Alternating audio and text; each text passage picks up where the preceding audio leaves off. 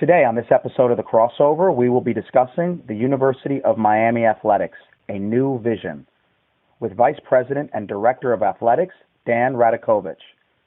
Learn how one of the most successful and decorated athletic directors in history plans to take the Miami Hurricanes to the next level.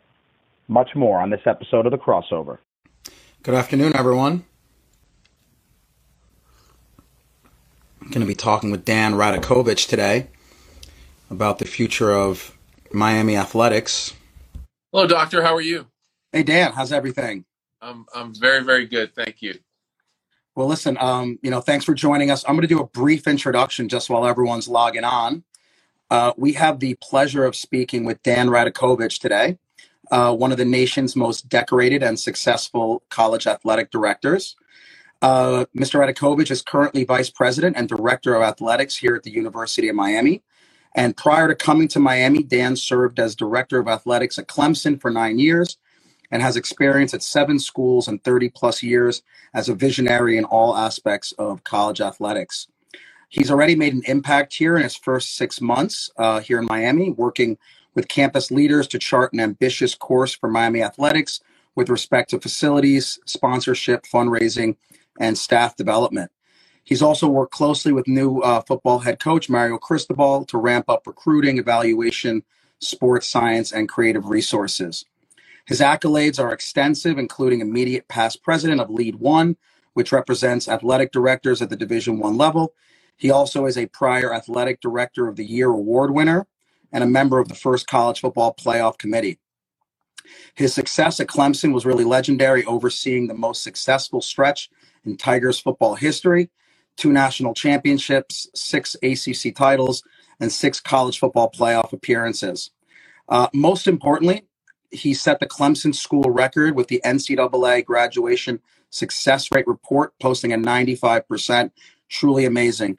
Uh, here today to discuss UM athletics and his new vision. Again, Dan, thanks so much uh, for being part of this podcast. Dr. Komatar, thank you so much, and uh, really appreciate uh, those kind opening remarks. But I think um, Trevor Lawrence and Deshaun Watson and Dabo Swinney had a lot to do with those national championships. But uh, I'll uh, I, I actually was working with them at the time, so I'll take I'll take partial credit for sure. Well, I can tell you, we are all ecstatic to have you down here, uh, have you back in Miami, really based on your roots. But again, super excited to see what you're going to be doing, and uh, just looking forward to hearing about your vision. Uh, let's let's start with what are your top three action items here in Miami? Obviously, it's a big job, a lot of tough things you got to handle, but what are your top three priorities as athletic director? Well, I think when you come into a to an organization, you really need to look at three or four different items, and maybe not in any particular order. One, uh, you want to understand the culture of the campus, and and make sure that that you can communicate not only with um, the the folks that are uh, in, in charge of the campus, the upper administration, but other people on campus who a lot of times really do the work, uh, making sure that you're you're in, in good stead with the people who work day to day to make things happen on campus. Uh, you really need to look inside your department to make sure that you're efficiently organized, to make sure that the resources that are being uh, created either through our association with the Atlantic Coast Conference, our fundraising dollars, our ticket monies that come in, and institutional uh, support that we receive. All those dollars are being used uh, effectively and efficiently. One of the other things we need to look at is how what does our physical plant look like? Because right or wrong, you know, as prospective student athletes come onto a campus, uh, the facilities really are one of the first things that they see, and it tells them, rightly or wrongly, how much athletics means to this campus. Um, and I think that the better you could make those facilities, the better first impression you make on individuals, and then the great people that you have hired uh, allow them to you know maintain and grow that connection to that particular student athlete. So we have some work to do on our, our facility side, which we're in the midst of doing right now. And of course, one of the ways to do that is raise money. And one of the ways to raise money is to be engaged with our, our outside community, our donors, and, and the people here on our campus as well. So Uh, those are those are three or four items that you know you kind of walk in and say this is this is really some things we need to pay attention to. Now you mentioned how you gauge the importance of athletics for the university, and it's been said that for athletic departments to be truly successful, that the leadership needs to be hundred percent behind that department. What is it like in Miami? Is that is that what's going on?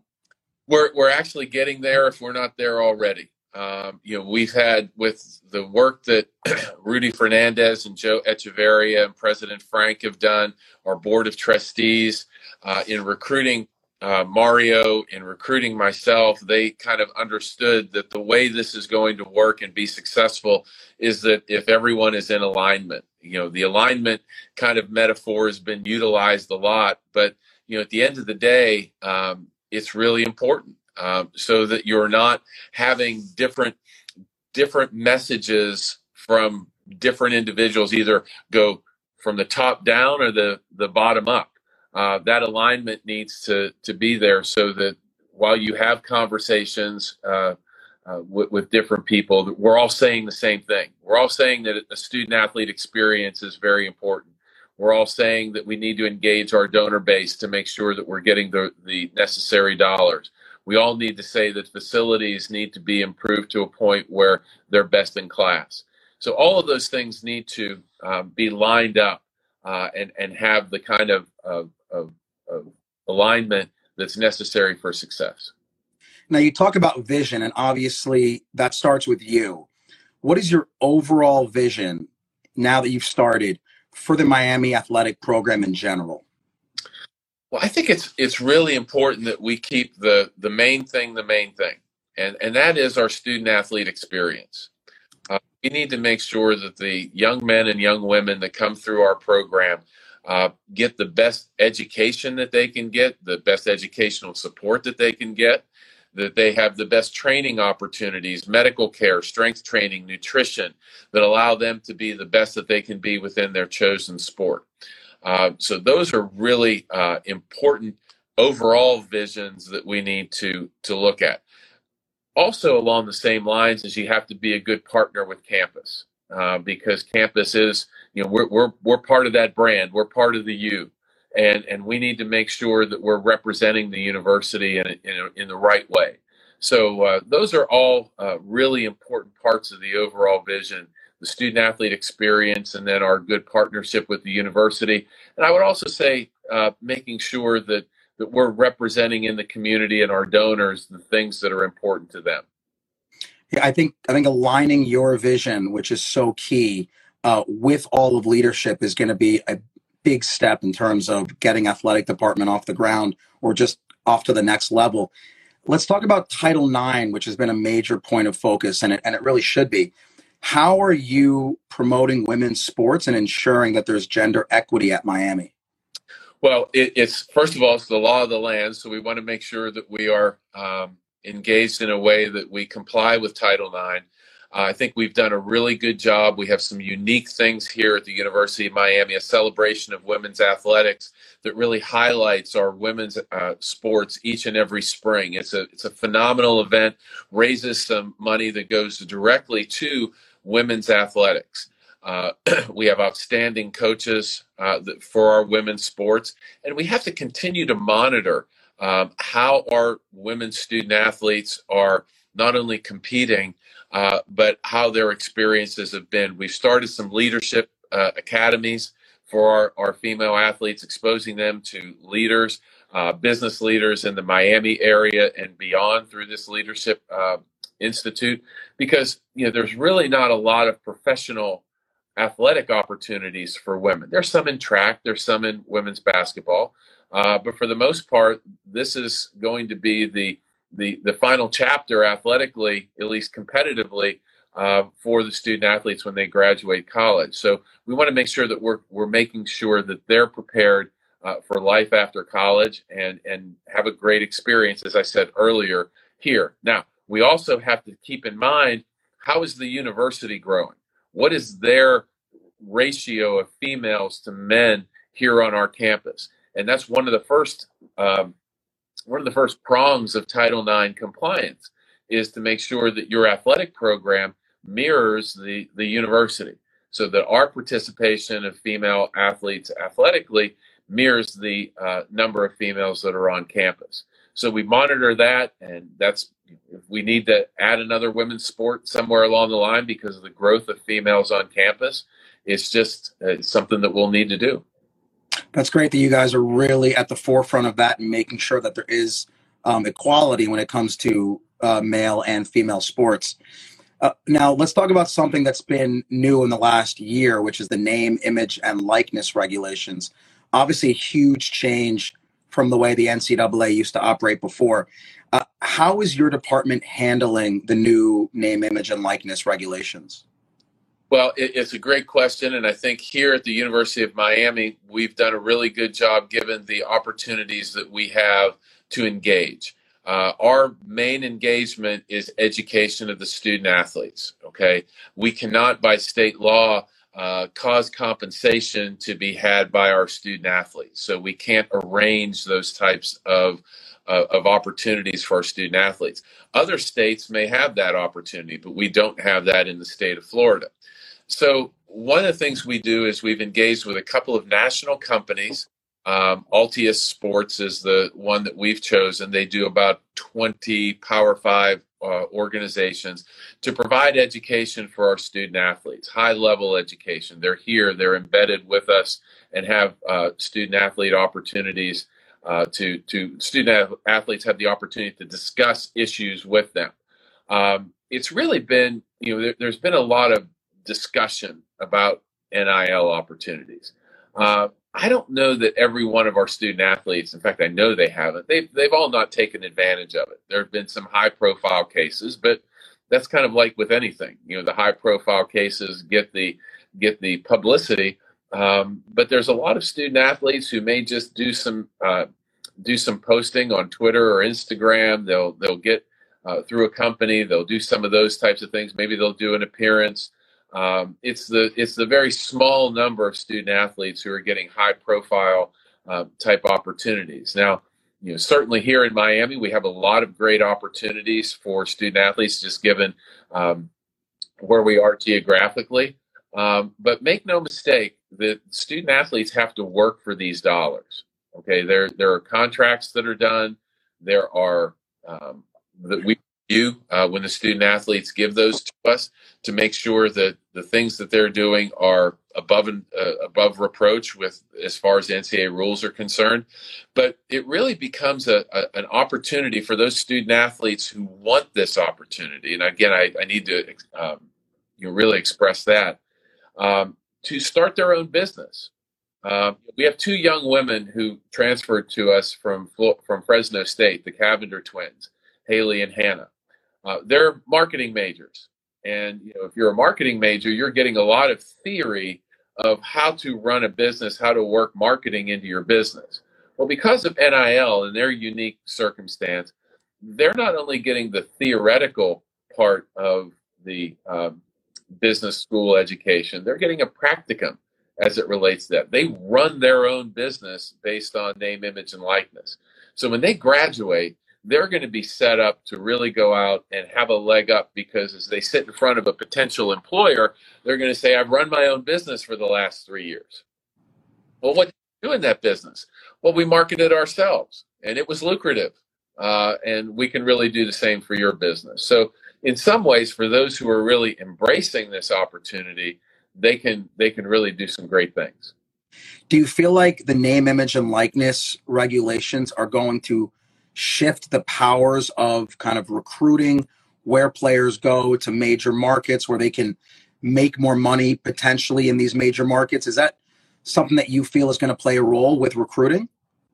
I, I don't know. Uh, you know, recruiting such a funny thing. A few years ago, um, the NCAA began to allow colleges to pay up to the cost of attendance. It used to be only tuition, fees, room, and board. Well, there was another there was another spot there, which was the cost of attendance on a campus, and those varied significantly. From some schools, maybe it was a three thousand dollar cost of attendance. Others, it was 65 75 8500 dollars, depending upon where it was. Everyone was incredibly concerned that student athletes would just gravitate towards the places that had the larger dollars. And history has told us, recent history, the last eight, seven or eight years, that that's just not the case. It's still the relationships. It's still how comfortable a student athlete feels. Now, NIL has a much higher ceiling associated with that, but I just don't think there's a sample um, set big enough right now to show um, that they're all going to follow the money. In fact, there was a recent survey that was done that said only about a third of this of the recruits that were coming out really thought that NIL was uh, a determining factor. Yeah, kind of interesting to see where that plays out. I'm sure there's going to be a lot of changes in the rules as the NCAA kind of gains experience. Now, you use the word student athlete a lot, and I totally agree with that. But your track record has been so exceptional, better than essentially any other athletic director in the country when it comes to graduation rate. What is your secret to endorsing a true student athlete? A lot of people use that term, but they don't really mean it. What what does it mean to you? Gosh, I don't know if there's a there, there's a secret formula. Um, I wish I had it. Then I, I would bottle it and then sell it. Um, I think you just need to make sure the student, the, the coaches that you have, um, they're they're the front lines, and the coaches really need to make that a, a priority that their student athletes graduate, and then have a really great academic support area around our student athletes. We and here at the University of Miami, I think we have both. We have coaches that really care about the fact that these student athletes are going to leave with a degree. We have a really good academic area that we continue to make better um, with with new resources going to that. And then we also track and, and make sure to, to stay in touch with student athletes afterwards to, to see how things are going. What kind of job did they get? Where did they relocate? So all of those pieces um, are, are important for us to be able to get the type of statistical platitudes that we've gotten uh, over the years as it relates to graduation success rate and and uh, academic performance rate or APR. Now you talk about balancing being an athletic powerhouse and a top university, which is what Miami strives to be. I mean, it already is a top university, and a lot of the sports are great, but you want to become to that next level and really be a powerhouse. How hard is it to balance those two factors, top academic university and an athletic powerhouse? Very few schools can do it. You know, you think offhand Stanford, Northwestern, Duke, but really just a handful. Yeah, and, and I guess it, it also is, is really up to what metric you're using.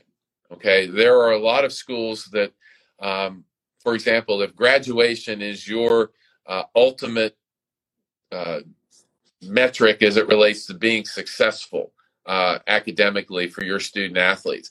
I mean, there are places like, I mean, Alabama has a almost 100% graduation rate with their football team, okay, because it's a priority with them.